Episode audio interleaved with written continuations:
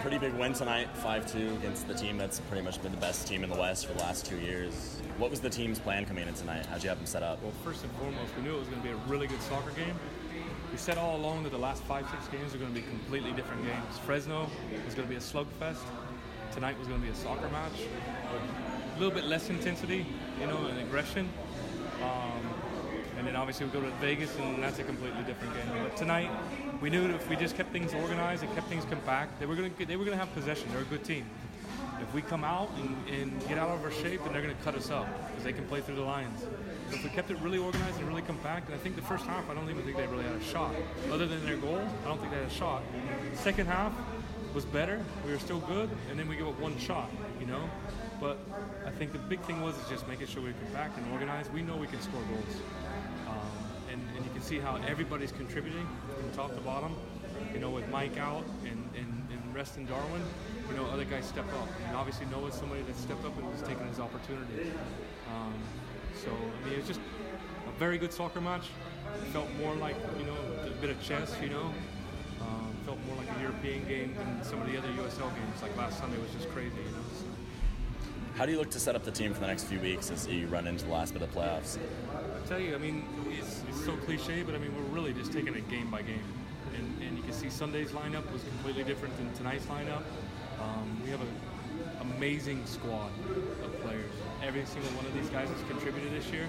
Everybody's been patient and had their opportunities.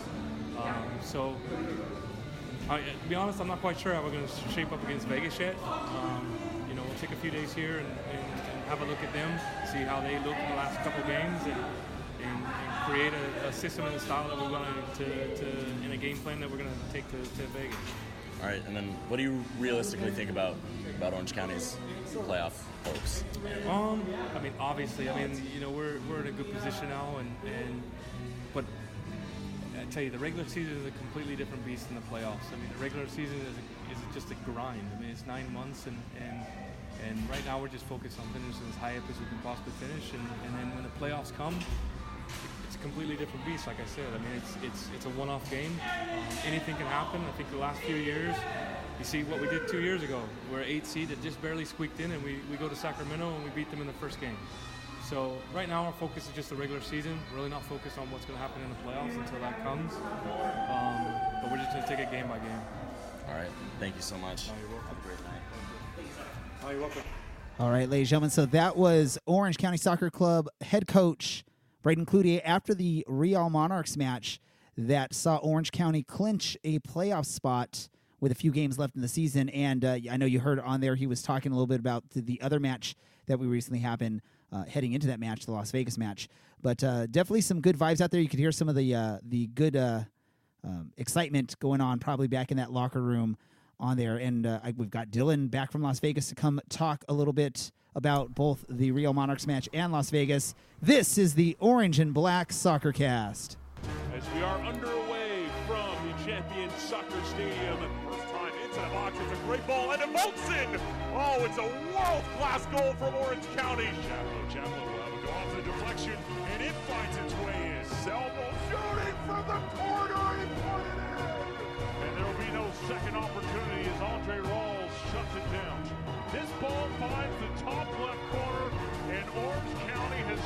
again. Past Hashimoto, Sackford shooting, scoring! Escalante sits on it, and Rawls somehow was ready. And I bike. and A bike over the top, headed down, it's in! Orange County equalizes! What a debut! Not only for the stadium, but for Sola Abolaji. Are you ready, Orange County? This is the Orange and Black Soccer Cast, the only podcast dedicated to Orange County Soccer Club, its fans, and supporters. Follow us on Twitter at OCSC underscore soccercast and on Facebook at Orange and Black Soccer Cast. How's it going, Orange County? Welcome to another episode of the Orange and Black Soccer Cast, the first and only podcast dedicated to Orange County Soccer Club, its fans and supporters.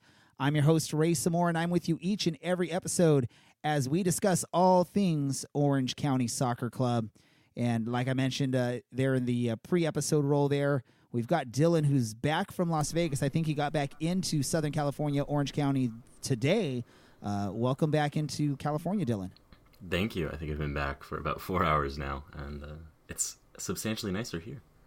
So, what was uh, what was the weather? I, I, I wasn't paying attention to weather out in uh, Nevada here over the last 24 to 48 hours. What was the weather out there for you guys? That was rough. I think it was about 95 during the day. Cooled down to about 90 at kickoff. Halftime was still 83, so uh, nice and sweaty for us. So that's probably what was causing this big old pink haze over Cashman Field uh, the other night there. Uh, I, I know you were at the stadium, so you might not have noticed it as much as the people watching on TV. Uh, it was pretty crazy, especially you know early on in the match, and I think you know every time a goal was scored, it was making things crazy too. So, um, did you guys did you get to sort of uh, breathe in some of that pink smoke?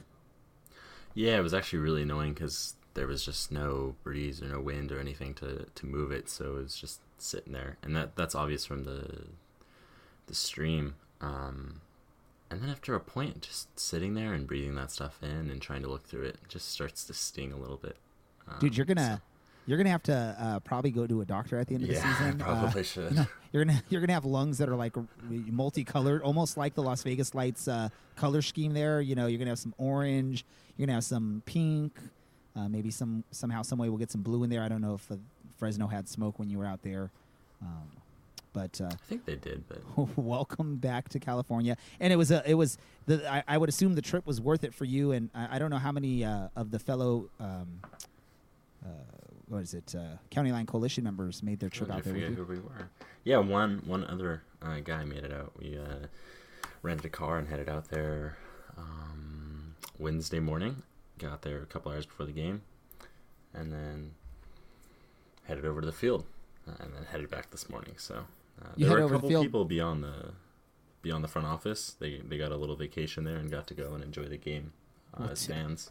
Duh, I mean, i- of of all the USL uh, cities to go to, maybe as a sort of make sure you go to that match. Probably Vegas is going to be one of those ones at the top of the list because although it was a, a midweek game, it's still it's it's Vegas. I mean, um, I think any night of the week Vegas has something going on.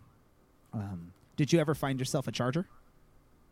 I did. Um, I, I know I posted on Twitter about it, and I believe his technical title is Fan Development Executive Matt Fonseca. Big shout out to Matt here. Uh, he got me uh, some info on where to find a charger, and was I found say, a charger. So. Was were, were where were you in Vegas? Were you nowhere near like a CVS or a Walgreens or um, any other? I don't know if Vegas has weird stores like that. I, I don't know. Turns out I was about a block away from a Walgreens, So you, you no could have literally idea. just you could have literally just walked there if you had or found it if you had a battery in your phone maybe and you would be able to look it up. Yeah, I was at like three percent, and I was far too afraid to go on Google Maps. So. Well, uh, we're just rambling on about random Vegas stuff, and it's not even the second part of the of the episode here. Uh, we want to first, before we get into more about Vegas, we we had another match that has happened since the last time we spoke with you.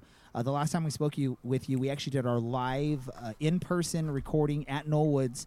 Uh, prior to the Real Monarchs match, which ended up being a big night for the club, not just for our podcast. I mean, the first ever live broadcast. We had some of you out there listening to us. Uh, big props out to anyone that came out there uh, and help support not just the, the soccer club, but the podcast as well. Uh, we appreciate it. I know uh, at least myself, and I'm sure Dylan appreciated it as well. Uh, and then, and then all of us headed out to the to the the great stadium that we have out there to watch a pretty fun match, uh, especially at the end of it when you uh, when you get to the end score. And, and I think it actually just became fun at halftime because I that was when the announcer at the stadium. Uh, sort of let everyone know that uh, Orange County had qualified for the playoffs. Uh, Dylan and I sort of missed out initially on that, I think, because we were getting ready to do a little live uh, update from the stadium at halftime. Uh, and uh, but pretty soon into that, I think we realized that, right, Dylan? I think it was just a few seconds. Uh, they announced it, and everyone started cheering, and then they put it up on the scoreboard once the everyone from the squad had made it into the into the tunnel and into the um, dressing rooms. Well, a- and the funny thing is, is uh, it seems uh, from what I could tell, talking to a lot of the players after the match, the coaching staff didn't let them know about that. They wanted, I think, the players to come out full strength in that second half, and uh, so they sort of hid that announcement. Uh, I think Dylan and myself were probably some of the first people that were explaining that or or or letting the players know that you know what had happened earlier in the night and that they'd made the playoffs. So it was a pretty amazing night. Uh, although maybe in the first half it didn't seem like it was going to be one of those amazing nights. It's it almost seemed like it was going to be one of those, um, I don't know, disappointments. I don't know if you could say that because Real Monarchs are one of the top teams, but they've also been struggling uh, here in the end stretch. What are your thoughts, Dylan? At least uh, up until about halftime, what were your thoughts on that match? Well, we did have that. Um, we did have Alicia from Angels on Parade call in, and we all kind of predicted, all right, like a one goal victory at most. Um, and come halftime, I believe it was 2 1 uh, Orange County. So I kind of expected it to be done there. Uh, obviously, it wasn't. But uh, things were a bit shaky those first 10 minutes defensively, and that's pretty true of Orange County throughout the season. Um, we generally concede first, and, and we did. Um, looks like it was a, a bit of a defensive failure on a set piece. Um, Andre came out to get a ball that he didn't really need to come out to get. Center backs didn't jump as a result. Uh, I think it was Ryden, one of the uh, Monarchs center backs, just got a free header uh, and put it in the back of the net. So that was a frustrating way to start off the game, but they pulled one back pretty quickly. Or pulled two back really quickly, actually. Yeah, I think those those two goals that we got back. I mean, they were almost instantaneous. Um, I I forget who the first goal was, but it was the second goal that just sort of stands out to me as the uh, the awesome amazingness. Right. I think that the second one was the Noah Powder one, right? Yeah, uh, Aodhan Quinn opened up the first one. Uh, Enevoldsen had a really nice through ball to Seaton out on the wing, and then Seaton put one center. Quinn finished yes. it off, and it was it was one beautiful play. Uh, set off the night pretty well, um, even though it came in about 20 minutes after the uh, Monarchs goal. I think once that happened, I think the club and, and the fans realized what was going to be happening all night long. Well, and uh, and then that I mean the Noah Powder goal. I mean, what what uh, I I don't know what anyone really can say with that Noah Powder goal. Uh, I know, sort of lucky that you have a goalie out of position, um, but it still takes quite a bit of skill uh, to do what Noah did. Uh, yeah, that was a really deep chip that, he pulled yes. off, and rightfully so. He was in goal of the week running, and I went and voted because I am a wonderful Orange County fan and a uh, a growing Noah Powder fan based on his last few weeks um, and, in the goal of the week. I haven't checked since then what it is currently looking at, but he was second in the standings by just 1%. So I, I, I don't get why he wouldn't be first. I mean, it, it, it probably looks a lot easier than it actually is, uh, just based on uh, people are going to look at it and say, "Hey, the goalie was not in goal. All you have to do is just lob it over him." You know, how difficult is that? Uh, I ask anyone that thinks that's a pretty easy shot to make uh, to go out and try it because uh, it's definitely not an easy thing to get the perfect shot with a lob like that um, from that distance, and it was just a beautiful thing. So, props to Noah Powder on that. Um, I know Dylan's talking about voting for the uh, goal of the week in the USL. I think this is just sort of a perfect time to throw this out there. Uh, I'm working on, and, and Dylan's sort of helping out this. Uh, I, am sure he'd be humble and say it's mostly mostly it me. It really is all you. no, no, but I'm sending you out information, asking for help, and you're you're giving me your feedback on it, Dylan. But we're gonna um at the end of the season here, we're gonna do our first ever uh, Orange and Black Soccer Cast Awards. Uh, it's gonna be a, just a bunch of different uh, you know awards based on stuff like that, and one of the awards we're gonna be doing is goal of the season. So that Noah Powder goal, I can guarantee you, is going to be one of the nominees for that. So what we'll be doing is we're going to once we get maybe into the last week of the season. I, I hate to do it too soon because you never know what might happen between now and, and the final match against Reno. Um, I don't want to sort of rule stuff out, but I also want to give all of you fans a chance to review it, answer, um, submit your votes, so we can have that. I'm hoping to get a, at least a few votes from everyone, so we can actually have some winners and not have you know a bunch of randomness. But definitely goal of the season will be one of those. Noah Powder's goal will definitely be on there. Uh, so we'll be giving you more information between now. Follow us on Twitter uh, if you want to hear more about that, so you can uh, cast your vote. And I, I, know Dylan got a chance to sort of look at s- some of these topics. Um, we got some inspiration from Facebook from one of the County Line Coalition members. Andy sort of posted a, a Facebook post on it and definitely, uh, Andy, we're gonna go with the best hair. I, I, I, definitely stole that topic from you. So, uh, Dylan, uh, what are your thoughts? Uh, do you have any uh, random weird, you know, awards that you can think of that you'd suggest? Oh man, not off the top of my head. I looked at the the list for the things um, because I am special enough to be allowed to do so. Can't really think of anything else. Uh, we don't have any crazy gimmicks like Vegas, so we can't say like best llama trainer or something like that. Or yeah, like you said, best best gimmick of the season. You know, llamas or money falling out of a helicopter, or I don't know what else they've done. literally anything. DJ in the locker room. I mean, there's so many.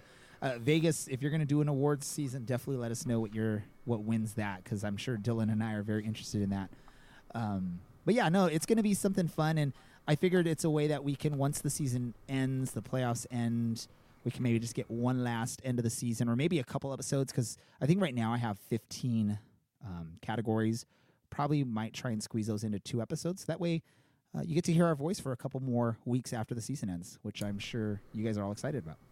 Oh yeah, because I'm sure for some reason people enjoy listening to my voice. Hey, I, they love your voice. They, I I, mean, I think it might be yours actually. our our uh, our live our live broadcast recording. I mean, everyone's talking about your radio voice. Uh, I, I admit I don't have a radio voice. Um, I think I have a better live in person voice, in my opinion. For some reason, when I listen to myself on these recordings, I'm like, really, that's what I sound like. But maybe I'm just maybe I think when I'm live, I think I sound great, and I probably sound horrible. So Well, since we're completely off topic and it's not even the second half of this, I'm just going to segue into this very, very stupid internet poll that um, a gnome, an OCSC gnome, created uh, to have me and my radio voice announce an Orange County game um, at, at the field in, in the press box. Uh, and I imagine this is probably a, a very, very uh, long shot, but there is a. Uh, I think it's a change.org petition with like three signatures. oh, only um, three. Come me- on. I think it's only three. What's up with our county line coalition? Why is uh, is that's either they just don't like you, Dylan, or It's probably that. Um, now, maybe to clarify, so when we're talking about announcing at the stadium, are you talking about like being like the stadium announcer, where you like you know you'd be the one that yells out goal and all that stuff, or are you talking about like trying to like um, push your way into the broadcast booth for the ESPN Plus broadcasts? We're talking about in the stadium, uh, doing the the goal stuff and the welcome and all that fun stuff. Though if ESPN uh, is hiring or whatever, shoot us an email. We'll have to maybe reach out to our good friend uh, Corey Cohen, who joined us. Uh, man, it's been a, a while now. Yeah, it's It's- been a few months I think since he's been here. I know we're like 16 episodes in. I mean, who would have thought we would make it this far? Um, but I mean, Corey he was, you know, kind enough to join us uh, a couple months back. He does broadcast on ESPN Plus, not just for USL, but for a bunch of uh, a bunch of stuff. So um, maybe we should reach out to him, and you know, he can give you some pointers on what you need to do to get to to maybe get uh, look more professional. I don't uh, not Sound more professional. professional. or be more How do you get your foot in the door for announcing or broadcasting? Right. Yes, perfect. All right, everyone, go to change.org. I'll post the link on our Twitter and sign it if you feel like it. Or right. tweet at people in power. I don't know. Let's sort it out. Let's get me into a broadcast booth that I have no business being into. Hey, you know what? Uh, and this is totally off topic. Well, not totally off topic, but you know, I'm a huge Clippers fan, and there was um, I had season tickets, man, 2010. So when Dylan was probably in elementary school. I am Um, not that young. We're, I we're, was we're- in high school. No, 2010? 2010? yeah, 2000? No, okay. I was That's eight years ago. school. yeah. You were you were a kid, um, but I was at a Clipper match, and they had one of the radio personalities. I'm, I'm sure many of you, if you're sports fans, you'll know the name uh, Petros Papadakis. I think is how his name is. He's on um, one of the AM um, sports radio stations here in LA or Orange County or Southern California, whatever you want to say. But he uh, he actually was on the he was the stadium announcer for like a quarter during one of the Clippers matches. So it's it's not you know this weird thing that something like that would happen. I mean, I would assume for Orange County Soccer Club, Dylan and I are the closest things to radio personalities uh, for OCSC. So yeah. I am definitely a personality. and, and and you know, I'm not saying that you know we're all that, but I mean, you know, I've I've I, I think I tweeted on our Twitter account a few like maybe a week ago saying, "Hey, come on, local sports radio stations, talk about Orange County. We're actually going to the playoffs." Uh, which I, at least in Orange County, I think we're the only team doing that uh, right now. So I mean, the Angels can't, and the Ducks, quote unquote, best player just had knee surgery and he'll be out until December. So I think that's a pretty fair assumption. yeah. All right, so um, damn, we we got like what ten minutes in the episode, and we already just started rambling. We Uh, just wasted three minutes. Sorry, everyone. yeah, let's so let's get back Go into sign this. the petition. So let's get back into Salt Lake here. Um, second half, uh, you know, I, I think, you know, I was hanging out with Dylan and the rest of the guys over at County Line Coalition. Uh, I was trying to recruit some of uh, some people over there. I actually was able to recruit uh, one of my uh, youth soccer players, and his dad came over and joined us probably for about the final thirty to thirty-five minutes of the match. Basically, uh, when we went on that scoring run in the second half, that's right after they had joined us. So they like to, you know, the, they they sort of think of themselves as the good luck charms. There, they joined uh, the celebration with us over there in the bleachers, and all of a sudden we score three unanswered goals and basically make the final score look like the match was a lot easier than it probably was most of the match.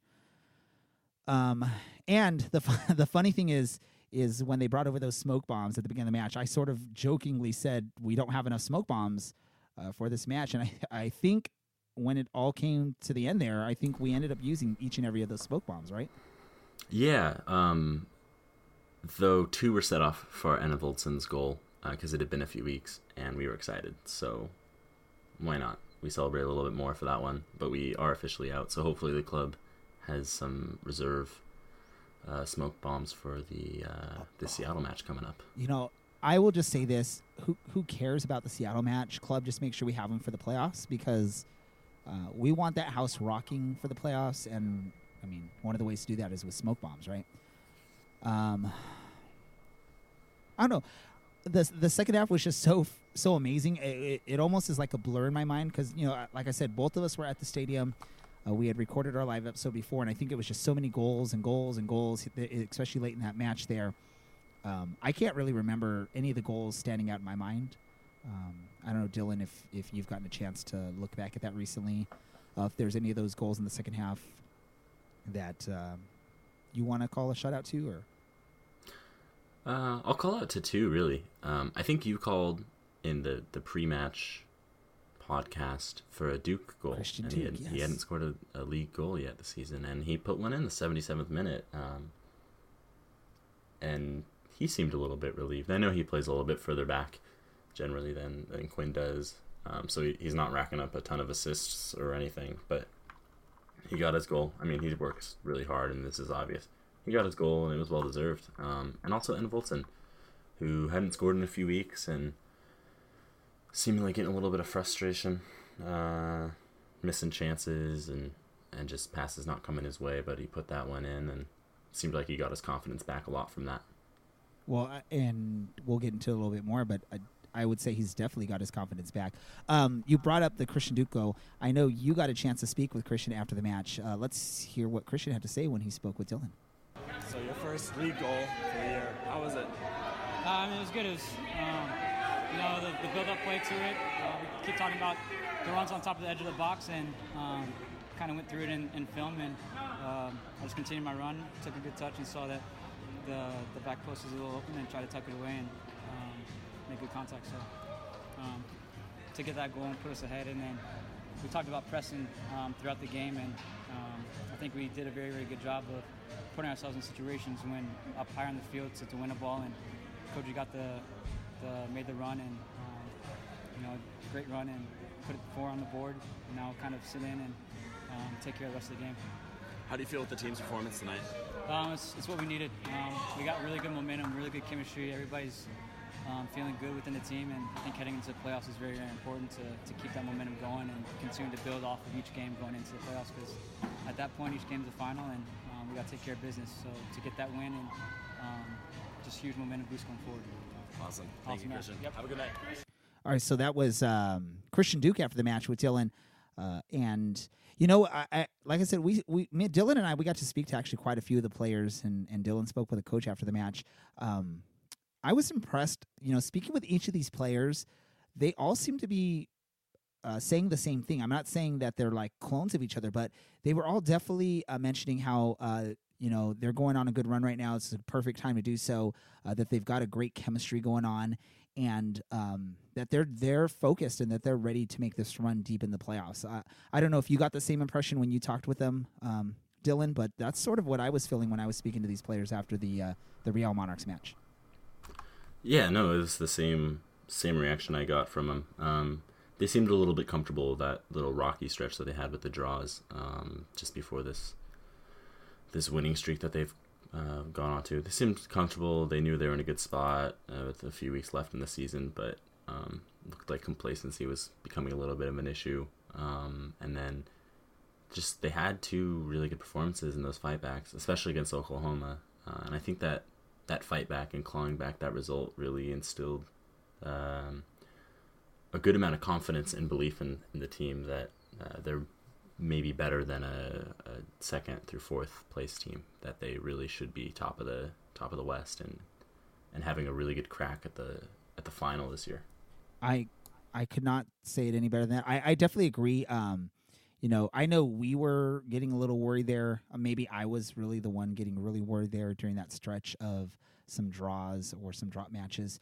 Um, but you know this this Real Monarchs match. Yes, Real Monarchs has been struggling recently, but this was a statement match for the team. This is a, a match that uh, basically says to the rest of the USL, "Hey, we're we're ready for this, and we're ready to to uh, compete for this cup." And it's not just you know something that uh, is going to be going to Cincinnati uh, at the end of the season. It's definitely uh, there's some competition there. Um, now, uh, you know, like like like I said earlier, Dylan and I we got to speak to a bunch of players. Um, I want to co- make a or call a shout out to um, some of the players out there that we don't really get to hear much from after matches. It's you know either they're just uh, either they don't play all the matches uh, or it's just maybe opportunities haven't come uh, as often to speak with them. Whether it's you know when when we speak to these players at the matches, it's just sort of Dylan and I like talking to each other like, hey, who should we speak to tonight? Uh, and it's usually where you know the first mi- names that'll come to mind are the goal scorers uh, or the players that make a big play. Uh, and sometimes that leaves the defensive players a little bit out of the out of the loop there. Uh, we got a chance to speak to a couple of those defensive players. One of those was Joe Amico, um, who I think's been a, a, pretty solid piece for the club all season. Uh, and this and is what podcast listener. oh yeah, yeah, he's one of our podcast listeners. Uh, you know, I pulled him aside. I let him know, you know, that I'm from the Orange and Black Soccer Cast, and like the first thing he says to me is, "Oh, I listen to you guys." Uh, you know, which I, I, I, think I told Dylan, you know, and, and, I, you know, dude, that just, you know, feels awesome to know that one of the players is actually paying attention to you, um, and the and the work that Dylan and I are putting in on this. So, uh, here's what Joe had to say uh, after that match.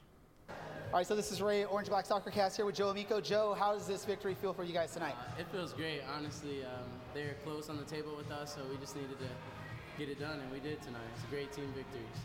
So uh, at halftime, they announced to the, the stadium that you guys had uh, qualified for the playoffs thanks to oh. another result. Uh, I think the San Antonio Swope Park match. You guys qualified for the playoffs. Did the coaching staff let you guys know at halftime, or? Uh, no, we had no idea. Yeah, no idea. Honestly, we just were focused on the game, so. And then, of course, you guys knew going into this, all you have to do is get a couple points, and you guys qualified, right? Yep. Uh, so you guys were up at halftime. You guys gave up a goal early in the second uh, half. What uh, what did you guys do as a team to you know look past that and, and basically just put your foot to the pedal and? Right. We uh, we just came together as a team and told ourselves, you know, that we had to get this done, and no matter what it was, we had to bounce back, and we did that twice tonight. So it's a big win, and I'm just happy to be on this team. Awesome. And then last question for you. Uh, your, your teammate Noah Powder, he's been on a tear here lately. Five. Three goals in three matches, and he hadn't scored before those. what, what is your thoughts on that? Um, honestly, I'm not surprised at all. You know, Noah has so much talent, and he's just kind of blooming and showing that each and every game. So I'm so happy for him. Hopefully, team of the week. So. Awesome. And then last question: uh, What can we expect uh, fans, or what can the fans of Orange County expect? You know, for the remainder, what three matches of the season and heading into the playoffs? What can we expect out of you guys? A high intensity. You know, we gotta we want to win the league, and it's still out there for grabs. So we just gotta bring it every single day. So just high intensity and a lot of good play. Awesome. Thank you, man. Yep, no problem. Have a good one. Good game. All right, so this is uh this is just me being critical of myself. I just you know listening to that and listening to what I do uh, when I speak to some of these players, and even when I'm speaking with you, Dylan, uh, I realize now uh, I say the word awesome quite a bit. Um, I think I do the same thing. No, I think I say either all right or all righty like way too much, and I listen back on these, and I just I feel like an idiot. well, and, and here's where I feel like an idiot is. I tend to butcher uh, these like common sayings. So you know the common common saying would be you know pedal to the metal, and I think like when I'm speaking with uh, uh, Mr. Amico there, Joe, uh, I, I say foot to the pedal or something like that. I, I swear I do that at least once an episode. I will butcher a very common popular saying uh, and turn it to like my own thing. So.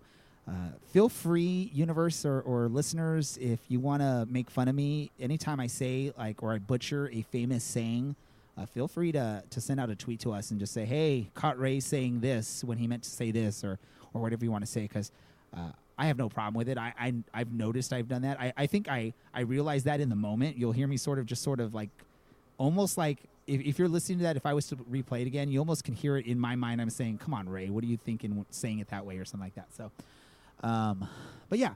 Uh, I don't want to get too far into it because we're already, you know, deep into this episode, and we still have another amazing match that we need to talk about. Uh, but is there anything else you you want to just sort of mention about this match, Dylan, or any last thoughts on the Salt Lake City or Real Monarchs match? Yeah, um, it was a team that was struggling. I mean, their results the, the couple weeks prior really, really denote that they weren't playing particularly well. But we conceded early, and we conceded against a team that has statistically been better than us uh, four or five matches in the past. And the club didn't, you know, the players didn't get down about that. They put their heads down and got to work, and we saw them really turn it on um, and and really push forward even even with one goal lead, even with two goal lead, um, and then finally that third one to make it five two. They really turned it on, and I think that that bodes really well for the club moving into the playoffs. And um, having a rotating squad each week and having the same results come back, big wins and um, and big dominating uh, performances, that bodes very well very very well coming into the playoffs. So I'm excited. Oh, I, I'm I'm excited as well. Um, yeah, it's it's it's one of those things. Uh, I I get it. You know, I'm probably sometimes on that uh, that side of the the table that says we need to fi- figure out who our starting eleven is and basically start them, uh, and and work in those bench players. But you know, at this point of the season, you know, you've had a long season. Uh, it's good to have those players that you can rotate in there.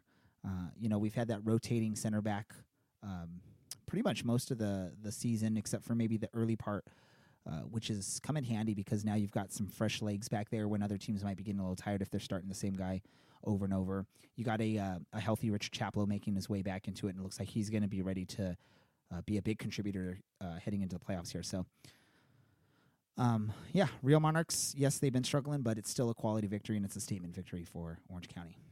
Um, let's do this. Let's pick our our player of the match. Uh, if we want to do that, do you have a a thought on that, Dylan?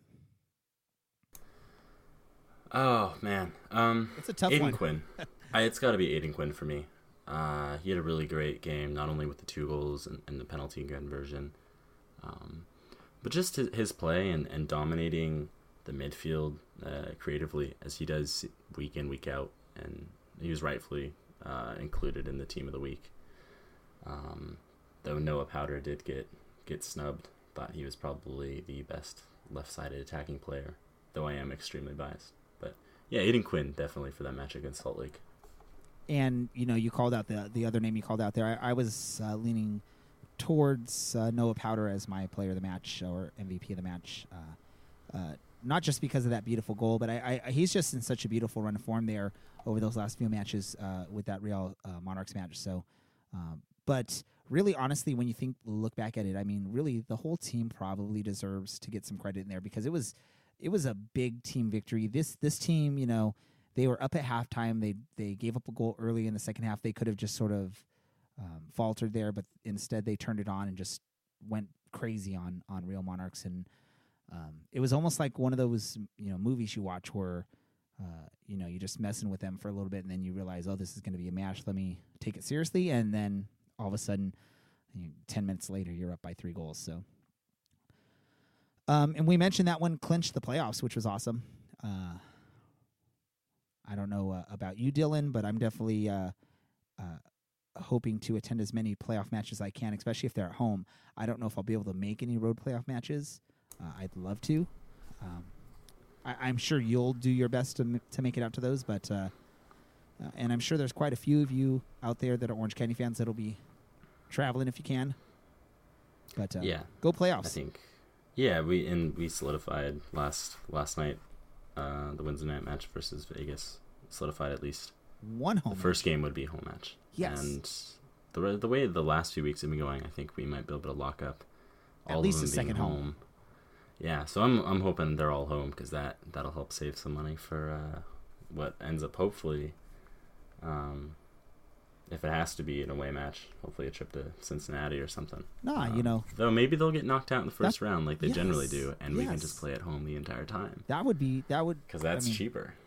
I- i- if if I wasn't so worried about who's listening to this, I I would have to say earmuffs right now, but I'm not even going to get there. That'd be amazing. And, and you guys, you grown ups, know what word I would throw between, you know, be and amazing. You know, there's a word that I would throw in there. But um, so let's talk about the Las Vegas match. Uh, that was a pretty interesting match. I know again, Dylan, you were out there um, watching on ESPN Plus. Looked like the the game was in like this like weird. Uh, I don't know if you want to say like Stephen King or M Night Shyamalan movie or something like that. Just some crazy fog, pink fog, covering the stadium. I mean, I think there was at one point where the ref actually like stopped play for like two or three minutes because Yeah, it was really funny. because the you, you were looking you're looking at it on TV. You couldn't even see like the goalie's face. You could just see this outline of like a goalie um, sitting in this fog, and and I'm sure you know if the goalie's sitting in that, he probably can't look down the field and see everything. Um, yeah, you said that was pretty funny, right, Dylan? Yeah, and I mean, their keeper, I think it's Ferriño is his last name.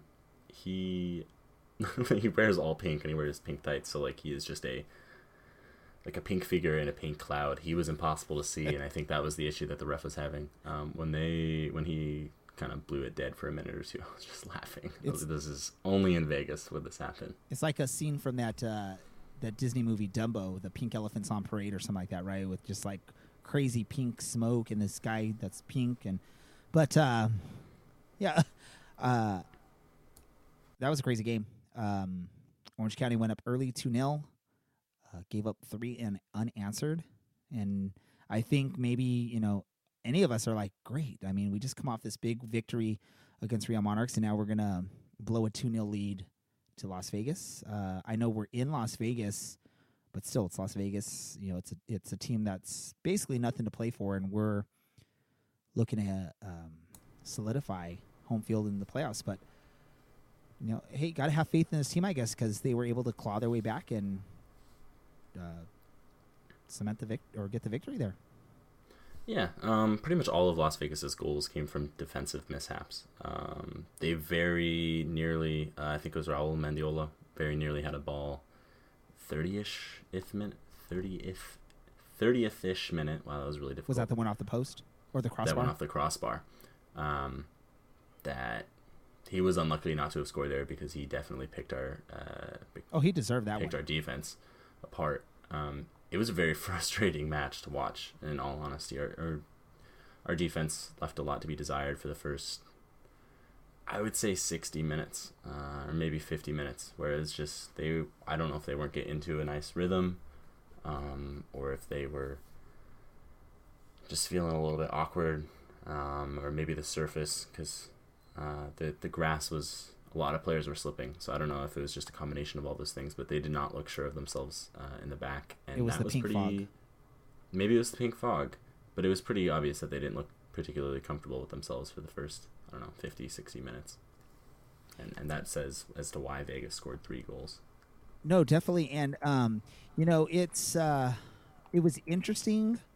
Uh, like you said, there was some um, you know slippage out there. The players were just falling left and right. Um,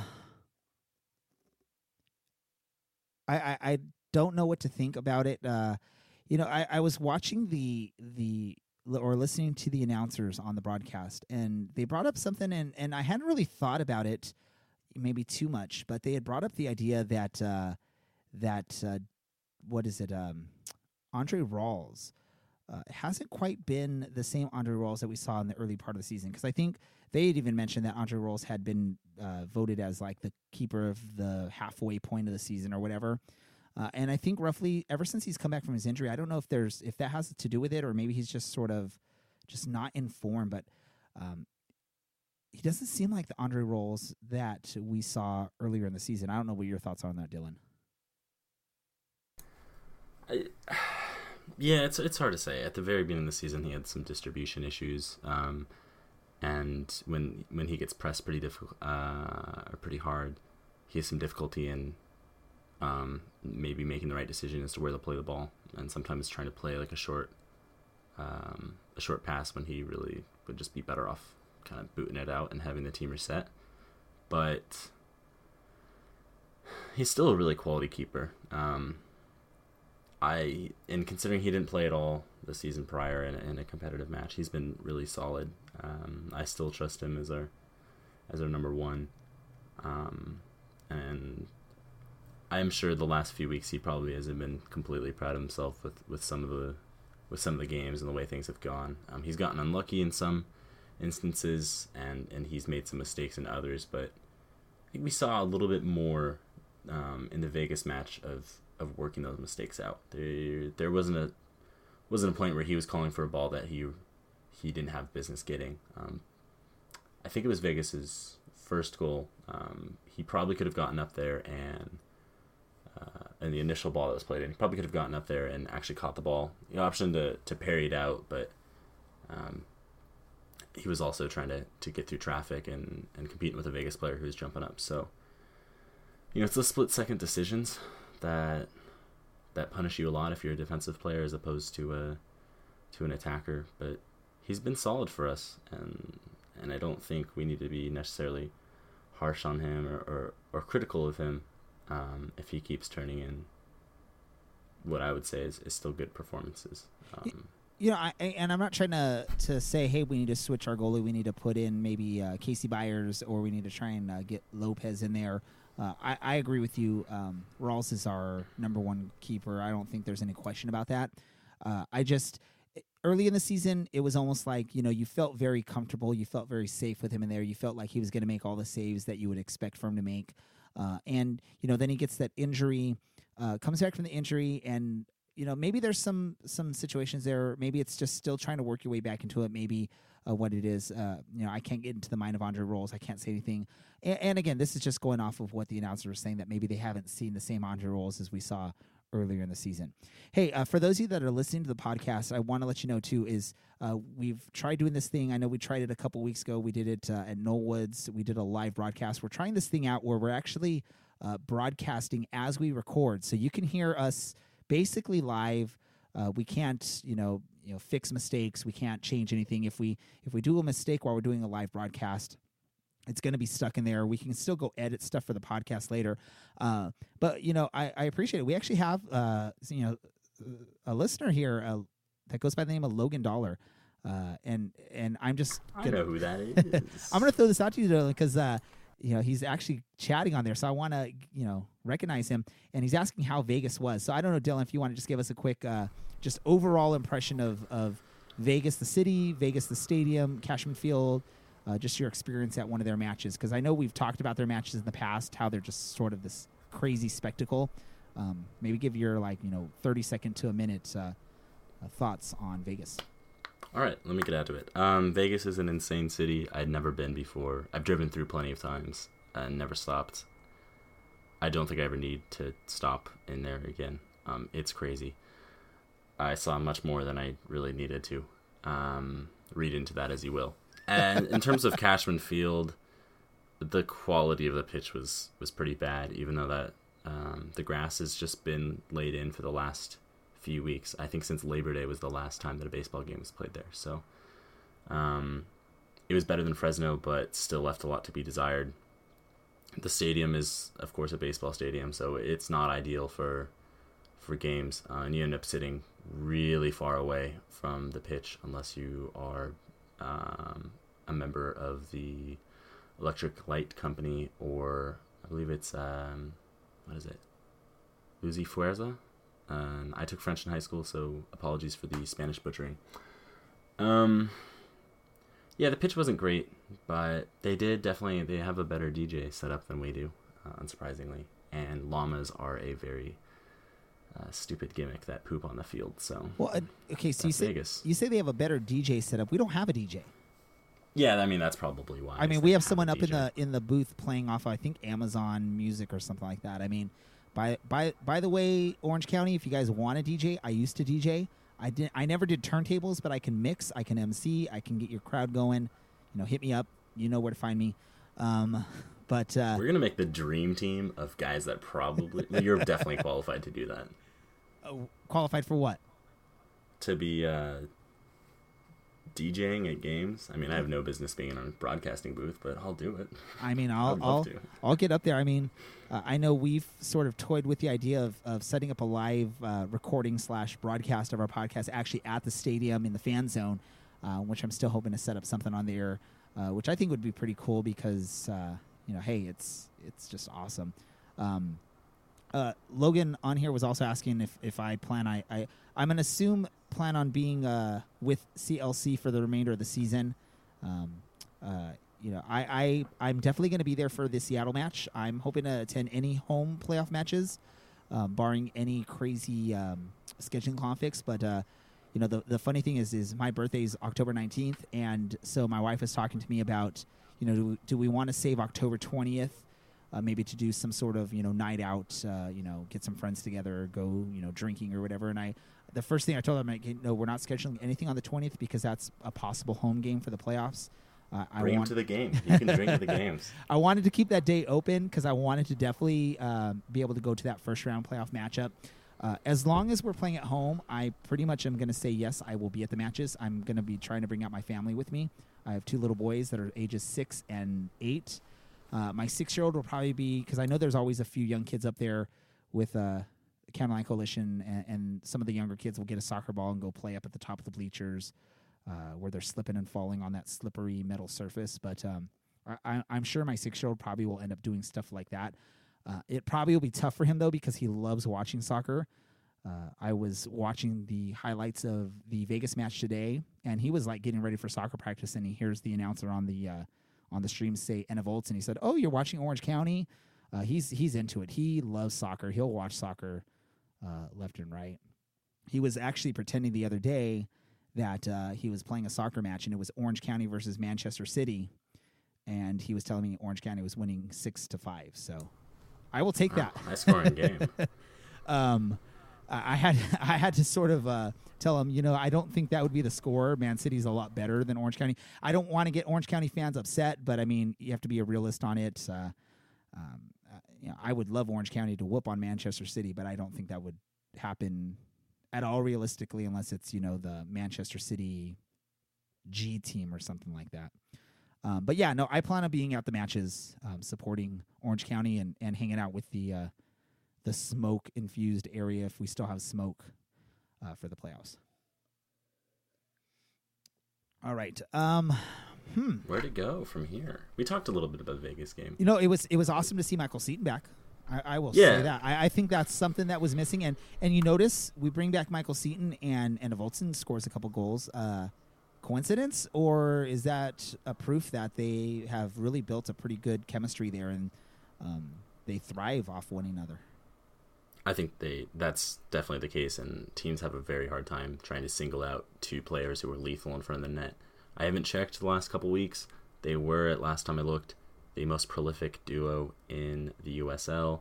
I would be amazed if that's not the case because Enevoldsen's on 19 goals, and I believe Seaton is now on 13 goals. Not to mention Enevoldsen's nine assists and Seaton's six assists. And that's all off the top of my head, so that may not be necessarily true. Look at you trying to show off. Um, Look at me trying to show off. But very, very good odds so far. Um, it was a great match, and I think if we're going to talk about Enevoldsen and Seaton, we need to pick men of the matches. And I would actually like those of you who are listening, tweet at us or uh, Logan if you're still listening to the live one. Um, Chat or on the uh, yeah, chat us up and say who is your man of the match For Vegas. um, for the Vegas match. And so I'll let you, since I brought this up this time, who was your man of the match, Ray? Um, so for me, I'm gonna have to go with uh, Thomas Enevoldsen. Uh, two goals on the night. I I I will admit, not the most difficult of goals. I think the second goal was a little bit more difficult than the first. Uh, the first was just sort of pure luck. Uh, ball just deflects right to where he was. Uh, if it was a pass from one of our from one of his teammates, it would have been offsides. But because of the way uh, the ball deflected back there, it ends up being a wide open goal for him. Um, and Logan agrees with me. Uh, I just watch. I'm watching him chat or, or post on the uh, the Mixlr app that his was Enevoldsen as well. Um, also, just you know, great to see him back on the score sheet over these last uh, couple matches and maybe making a late season push. I, I know it's probably a little too late um, in the season, but making that last little push to try and maybe claim that golden boot. What about you, Dylan? Sorry about that. Um, There you are. I I am here. Yes, yes. Um, I was looking at Logan's comments and got distracted. I had muted myself. I'm gonna actually, despite the fact that their statistics are about even with two goals and assists, I have to say that Seaton's mine, um, just because he did it in 45 minutes as opposed to a 90. But um, that's a really tough call for me to make. Honestly, I went back and forth on deciding uh, who did it, and really the only way I can say that uh, Seaton would get the nod for me over Enevoldsen was the fact that he uh, was that impact sub for us. Um, though Enevoldsen's first goal, baiting the Vegas keeper out and then beating him at his near post, sending him the wrong way, was so so sweet to watch in the stands. Um, It almost sounds I- like Seaton does to you what Walker Hume does to me. Yeah, no, I think that's we obviously have our favorites, and I think anyone who's listened to at least one episode of our show would know that uh, Seaton is by far my best or my favorite player on the team, and, and Walker is definitely yours. Um, I still I still don't know how Walker Hume became my favorite. I I, I think it was just uh, what was it? It was just you know the whole when when Hoyville came in, it sort of just Hume just got thrown to the bench for like a month and a half, and I think that just sort of it evolved from there. I'm like, what happened with him? He didn't do anything wrong, um, and yeah, but free Walker should have made you some shirts or something. I should yeah instead of investing money on. Uh, uh, podcast shirts. I should have made free Walker shirts or something like that. I, I don't know. That's what it should. That should be my new hashtag for Twitter. Free Walker. um, yes. But he played. He and he had a an okay match. It definitely was not the the same quality of the Fresno match Oh, or was yeah, our uh, really any of the other matches. Our defense was a little shaky in that Vegas match, um, but I'd rather be shaky now than in a few weeks. So uh, get it out of your system, guys. Uh, let's let's get all the mistakes out now, so that we can be focused and we can play perfect matches uh, in a few weeks here. Yeah. All right. Um, really quick. Uh, you know, as we always do, we we we actually spent a lot of our rambling time earlier on this, but we still have a, a, a, at least one topic that I want to discuss. Uh, big news out of the USL this uh, this past week was the rebranding uh, and the name change of the three levels now of the USL. Um, so you have the USL Championship, which is where Orange County will be playing. You have the USL First Division, which is the new division that's going to be started next season, and then you have USL League One. USL League Two, which is the PDL league, uh, and I think there's some mixed thoughts on it uh, around the social media universe, uh, internet blogs, and all that stuff. I will say this: I this is where I'm maybe going to get a little bit uh, editorial or whatever you want to call it. Is I have no problem with it. I, I you know, people are are bashing. Hey, we're copying England. What's the point of it? Uh, you know, it's it's sort of stupid. I guess is what I've seen some people say. You know what? I mean, it, it is what it is. It's it's a pretty decent naming scheme. It works in England. Uh, there's nothing wrong. I, I know as Americans we like to say, you know, you know, America. Uh, we we we could copy England, especially you know, soccer is England's better at soccer than we are for the most part. So, what's wrong with copying them? I mean, you have uh, you have other countries around the world want to copy, you know, NBA or copy, you know, this and that. You know, you- have uh, India; they want to copy Hollywood. They create Bollywood. You know, it, it, it's something. You know, it's it's a good sort of example of what you're following. And people were disappointed in the whole promotion relegation not being part of this announcement. Um, a promotion relegation would be ri- ridiculous at this point in the USL's sort of lifespan. Uh, you don't have enough quality League One teams that would be able to move their way up to the championship if they qualified for promotion. So then you'd end up having pretty much half of your teams that are getting promoted saying, "Nah, never mind, we'll stay where we are," and then it just becomes even more of a, a laughing stock. So, uh, I don't know what your thoughts are on this naming scheme: the championship, League One, League Two, uh, and the lack of pro uh, promotion relegation. Pro-rel. Dylan, yeah, pro rel. Um, I think the naming is actually gonna be a lot better. Um, D three makes it sound like it's it's pretty amateur. it makes it sound like really the Mighty Ducks third movie. I What was the Don't name of that movie? know It- it- no, at all. that's the, they. I know they marketed it as D two for the second movie, and there, I think there was a third movie. I'm sure there was. Um, I think it's better just for the for the league. It makes it seem a little bit more professional for these D three teams and even the uh, PDL teams, and and that's the kind of like unified structure that we should be looking for. And on the on the lack of pro rel, if you don't want to see soccer in the United States succeed, then let's introduce pro rel right now and just watch teams go bankrupt. Um, like just watch Richmond suddenly drop into into the PDL because they can't afford to play one they can't afford to pay players that are going to make them competitive. And and we've seen a good amount of that uh, over on the east coast this year. And they've struggled and probably their wage bill um, for their entire team is is less than some of the Cincinnati players. Uh, let's be realistic Might even like, be less than I some of our players. yeah uh, some of our better players and higher earners You know, definitely deserve their paychecks. Yeah. Um, but Richmond has not been that team, and so if you have teams like that, and you're pushing them up just because they happen to be better than PDL teams, you're gonna kill those clubs. So we'll see what comes five, ten years down the line. USL gets situated, makes a good challenge, and then hopefully some sort of geographic pro rel comes in. It's never a debate I care to really get into with people on soccer Twitter. It doesn't matter to me. If I want pro rel, I'll watch my English team and I'll watch them get promoted from League Two into League One. Your and Luton hopefully they'll do the same into yeah, the Happy Hatters. Um, if I turn around, I could look at the three jerseys and the polo shirt that are hanging up right now. Um, so quick, quick thought. So I did look it up. D three was the name of the third Mighty Ducks movie. It was titled D three: The Mighty Ducks. So literally, if you keep that name D three, then you're gonna have all these hockey players thinking it's some sort of hockey thing.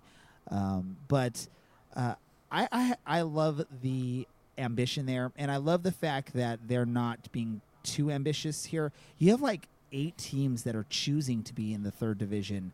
Um, you have like you know, uh, what is it? Toronto is dropping down to the third division. You have a couple other teams that I think are dropping down, and then you have a team like, um, dude, what's the um, the New York team uh, that took a year off here? I, uh, it's The is Cosmos. it Ro- What Rochester? are we talking about? Rochester Rhinos, right? Yeah, yeah, yeah. yeah, they're they, they sort of out. they took a season off and now they're going to come back as a D3 team.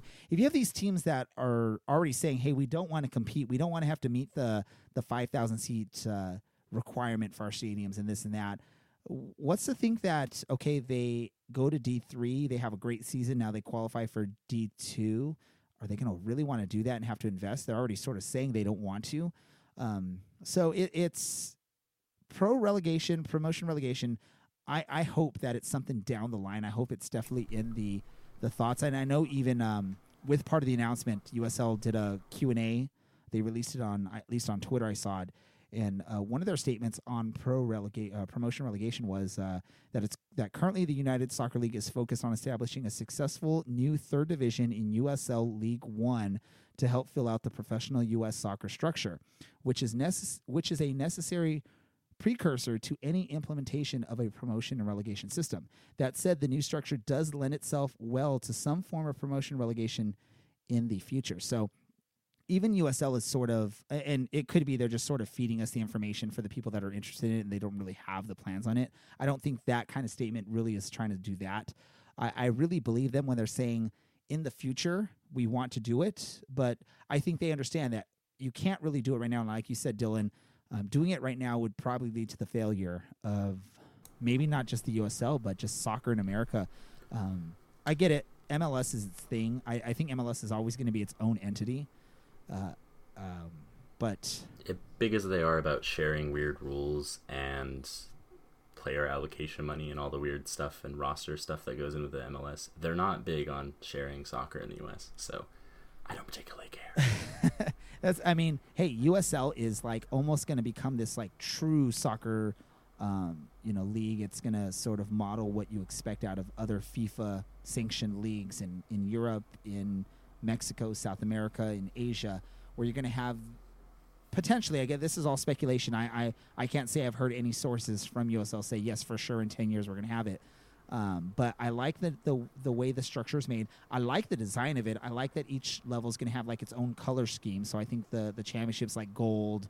Uh, one of them is red and one of them is blue. I think uh, this is off the top of my head there, but um, I think it definitely is now set up where in the future, if you can get a very solid, established three tiers of soccer, you can start implementing some sort of um, promotion and relegation on there. And then um, part of that whole announcement too is they they have this new cup competition that they're going to be doing.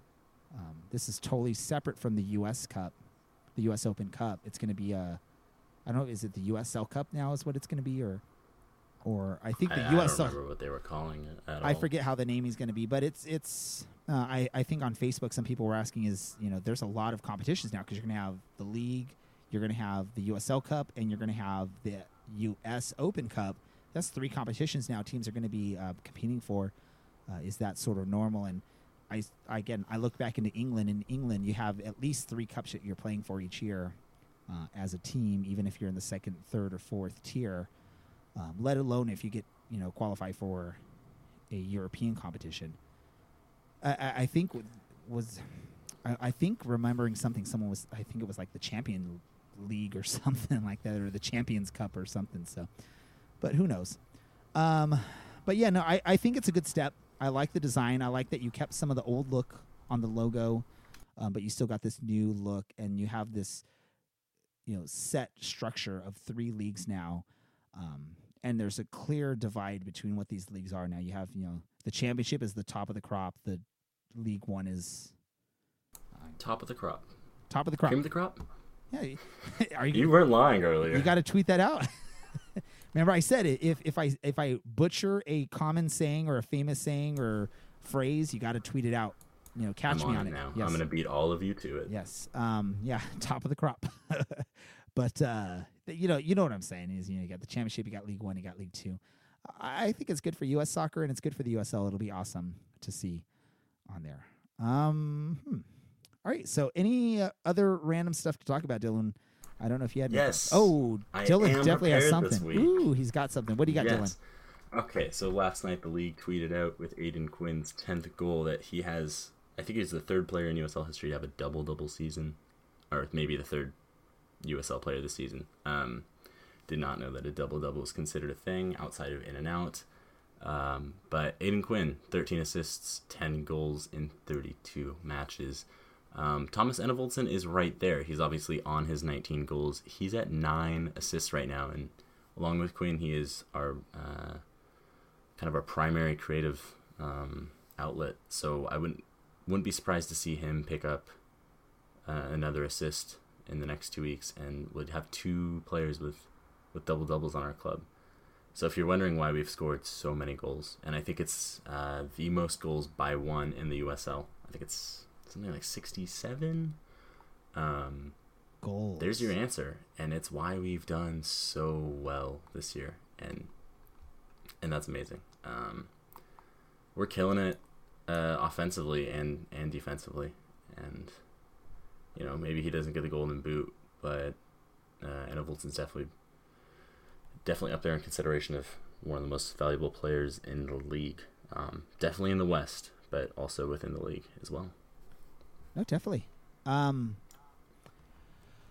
I you know, uh, I I don't have much more to say. I, I think my big thing that I want to talk about was the whole USL rebranding thing. I was excited about it. Um, I I agree with the sort of the way it's going. Uh, so awesome there.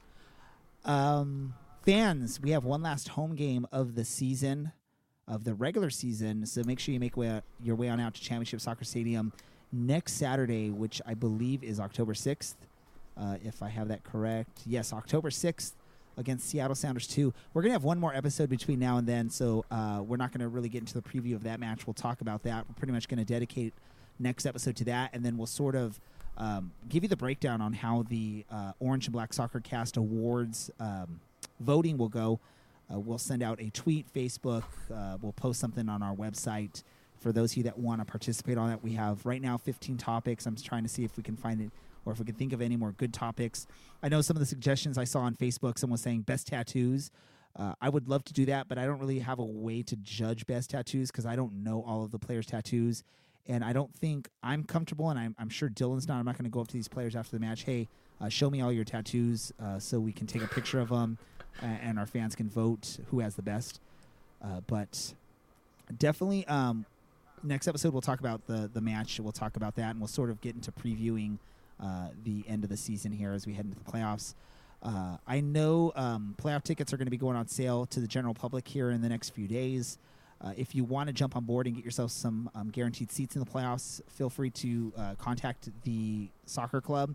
Uh, look into maybe signing up for some season tickets next year. I think you can do a, a minimum deposit uh, to at least hold your seats, get some playoff tickets, uh, and come support your local team. You got to support your local team. The only Orange County team that's heading into the playoffs here uh, in the next month or two. Unfortunately, the professional baseball team did not qualify for playoffs. So hey, Uh, they're fine. if you li- if you like to support a team that has a chance to win a title, uh, even if you're one of those people that likes to jump on bandwagon, bandwagon, jump on it for the playoffs here for Orange County. Let's fill up that stadium. Let's get a bunch of fans in there. Uh, let's cheer for our team.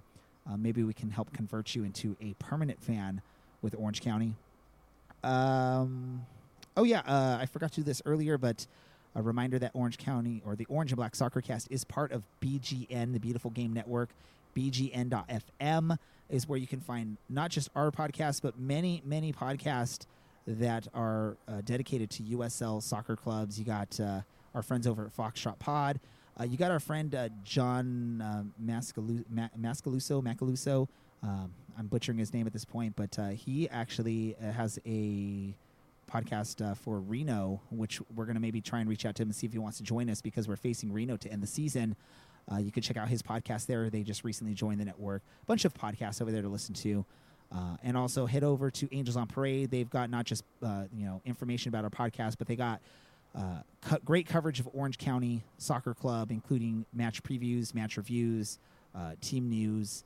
Uh, they've done some recent interviews with the the coaches and the players, so it's a good spot to go and get some information about the club that that you want to see. Uh. I don't know. There's no soccer this weekend, Dylan. Do you have any big plans? Uh, I should probably do some homework. Homework. Um, might go to a classical music concert the uh, Wait, classical Civic music. Symphony. Is that I'm a cultured man. Is that for class? soccer hooligan. No, no, just for fun. so you I'm a soccer so hooligan. you're a soccer like hooligan that goes to classical music. I am, like I said earlier, I am a personality. I don't know what kind. So you're gonna go listen one. to like some like Beethoven or Bach or I don't know who they're playing this weekend. I think it's a little more romantic music. So, oh, it might be Dvorak. So hopefully, I have no not. idea who that is. Did you say? Did you say? Hopefully, it's a little bit more romantic. Uh, so rom- romantic music is not um, the way that we think of it. It's a it's a I- musical era and a, liter- messing with you. a literature era. Okay, well, I'm just Dude, get knowledge. ooh, look at you're like slamming on your desk there, man. I'm I'm getting under uh, Dylan's skin here, talking about uh, just in his romantic music. Um, I might be dropping some things, and, and that's what's. and now I've just wrapped my knuckles accidentally. Yeah. Um. Oh, you know, uh, I need to hit up. Uh, uh, follow us on Twitter because I'm trying to set up a match, a FIFA 19 match on Xbox against the guys from uh, Down in the Valley podcast, which are the RGV uh, guys. Uh, I forget which one who joined us a few weeks ago. Jacob. Jacob, yes, there we go. Jacob uh, joined us, uh, and I'm trying to see if we could set up maybe uh, myself versus one of them on FIFA 19. By the way, uh, I'm still trying to get used to FIFA 19, so I sort of suck at it. So maybe not the greatest idea by me. I'm going to get embarrassed, but uh, Make it a two v two. I'll jump. in you jump in. You don't have Xbox.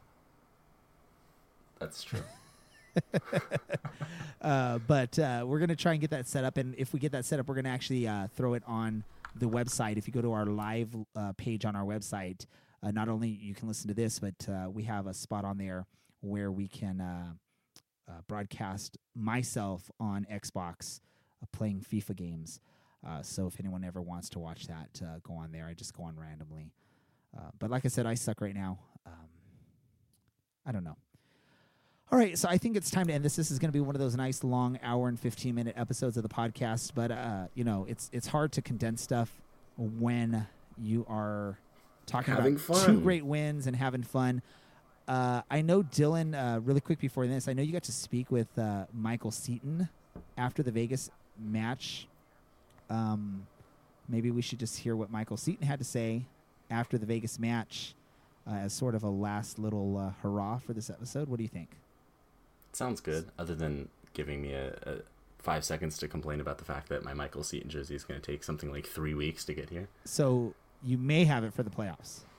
I may have it for the playoffs. Ooh, If anyone at the club is listening, just print Put one rush on it. with man. his name, and I will give you eighty dollars. I don't care. Like, just I want it You act like now. you, you act like like the club has like you know the the printing machine for the shirts or jerseys I or whatever. think they do. I'm they do? pretty sure they do. Someone make it happen. Ben, Ben, I know you're the one that does that. Get Dylan a, a jersey. Uh, he wants his Michael Seaton. It's almost like that old MTV thing. I want my MTV. I want my Seaton jersey. There you go. Hey, that's Seriously, I got the eighty bucks. I'll, whatever. We'll make it work. if if you want to give me the eighty bucks, I can maybe find some guy, random guy that can print you up something that looks like a Seaton jersey. No, No, okay. no, I'm You want the official thing? All right, All right. Michael Seaton. Michael Seaton after out. the Las Vegas match. Here's what he had to say. Came on at the half tonight and had quite quite a night, and you're back from injury. How do you feel? I feel good, especially coming off the bell, helping the team win once again. You know what I mean? So I contributed to keeping the uh, first place going. How's your shoulder feel after tonight? Uh, I mean, scoring the goals, the adrenaline started kicking in, especially uh, the fact that we're down and we know that we have had to win this game. I think adrenaline started to pump after the first goal, and then I didn't feel it afterwards. Got it. What was the team's plan coming into tonight? Just secure a point, secure three points. You know what I mean? That's we nothing less. You know what I mean? And we accomplished that, even though it was ugly. You know what I mean? We still got the job done. How'd you feel about tonight's pitch? Uh, I mean, it's not the best, but it's not awful. You know what I mean? I'm from Jamaica. I've, I've had worse than that. So if you get, if you, my uncle, my stepfather always said, if you can play on any pitch, if, you know what I mean? You can play here. I, I love the I'm from Jamaica. I can play on anything. Uh, that's just I think that's the name of our podcast episode right there, right? Oh yeah, I think that or uh, two goals and assists, but I can't get that damn hat trick.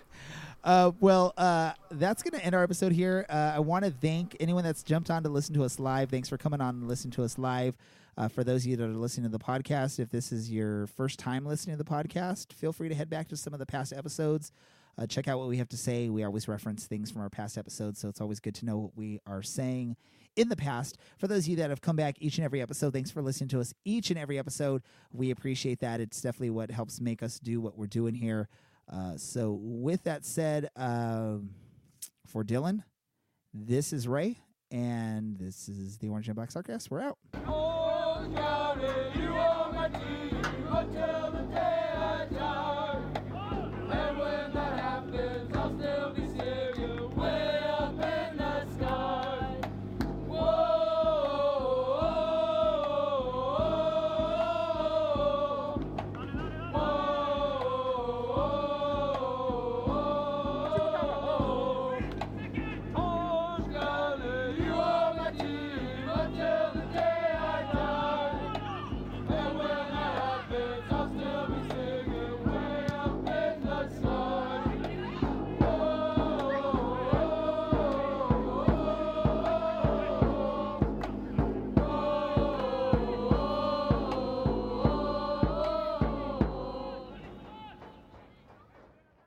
Podcasts are a great way for your business to advertise to target audiences.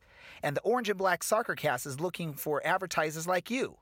If you're interested in advertising your business on our podcast, please email us at info at orangeandblacksoccercast.com. The Orange and Black Soccer Cast has joined forces with many other soccer podcasts, many of them focusing on the USL. We're now part of the Beautiful Game Network, bgn.fm.